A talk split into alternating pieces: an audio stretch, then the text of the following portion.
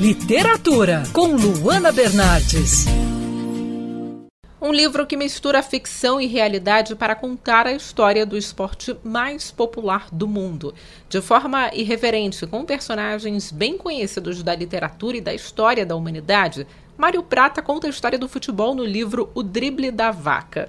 Nessa história, a rainha Vitória da Inglaterra pede a alguns professores da Universidade de Cambridge a invenção de um novo esporte. A monarca não gosta muito lá do tradicional remo no rio Tâmisa, e com a pandemia do cólera na época, né, a prática esportiva ficou um tanto restrita. Entre os professores da renomada Universidade Britânica, encontramos o personagem fictício Dr. Watson, ex-parceiro de Sherlock Holmes, que narra toda a história e é o protagonista da invenção do futebol.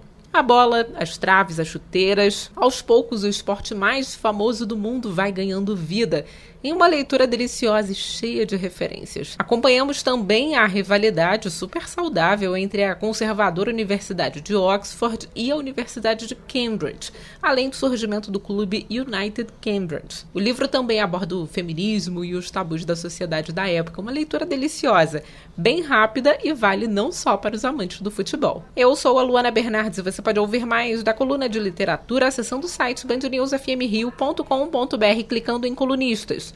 Você também pode acompanhar as minhas leituras no Instagram Bernardes Luana, Luana com dois N's.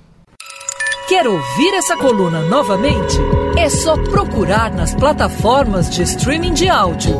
Conheça mais dos podcasts da Band News FM Rio.